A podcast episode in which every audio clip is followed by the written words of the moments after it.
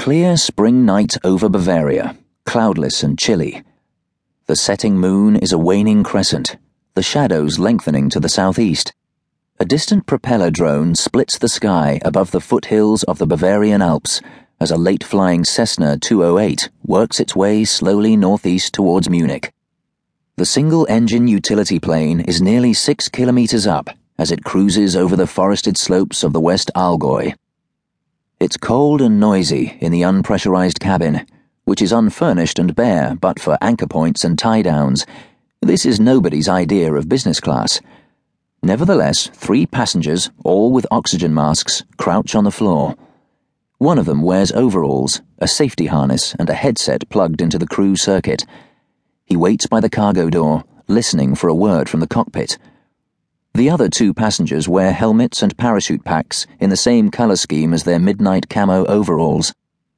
At a terse instruction from the cockpit, the jumpmaster leans forward and tugs the door open. As he does so, the taller and heavier of the midnight skydivers leans his helmet close to his companion's ear and speaks. Are you sure this is entirely safe, Duchess? Come on, Johnny. A midnight halo drop over mountainous terrain, then a rooftop landing on a madman's folly guarded by unholy nightmares? Her laugh is a rich musical chuckle.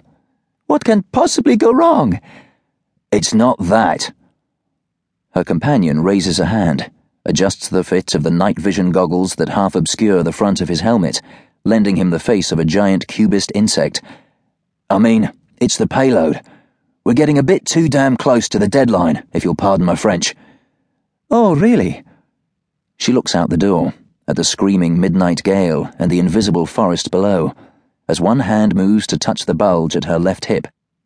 Yes, we are very late. Blame the ash cloud from Grímsvötn. We should have been able to do this last week. But if you think I'm going to abort now and risk landing at Franz Josef Strauss Airport with that thing still in my pocket, the jumpmaster interrupts. Sixty seconds. I thought you'd say that, Johnny says gloomily. Relax.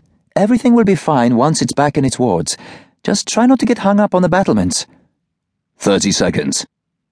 Johnny gives the jumpmaster a thumbs up and stands, holding the rail beside the open side door. His companion rolls to her knees and tugs the strap connecting her harness to a kit bag the size of a large carry on, then stands up behind him. Pausing, she turns to the jumpmaster and hands him an envelope. For yourself and Darren, she says, meaning the pilot. With my undying love, Oscar. It has been a rare pleasure, Miss Hazard. The jumpmaster raises his hand. Five seconds. Three, two, one, go. And then he's alone with the night and magic. Persephone is falling into darkness. Kilometers below her, the tree shrouded slopes of the alpine foothills are growing rapidly closer. The wind is a constant roaring drag at her arms and legs as she stops her spin, then scans the grainy green disk of her night vision goggles around until she can see a light green St. Andrew's cross, perhaps a hundred meters below her, and Johnny free falling towards the target. He begins to crab sideways, and she checks her altimeter and the compact GPS receiver on her wrist. Off course by a couple of hundred meters, Johnny has noticed and is correcting. She makes sure to keep her distance to one side. Despite her nonchalant act, she's keyed up and apprehensive. She'd think twice before trying to pull a caper like this with anyone else. Nearly a minute later, she's just 2,000 meters above ground level. The target is in view over the ridgeline as her altimeter begins to beep. She brings her right hand in and pulls the handle.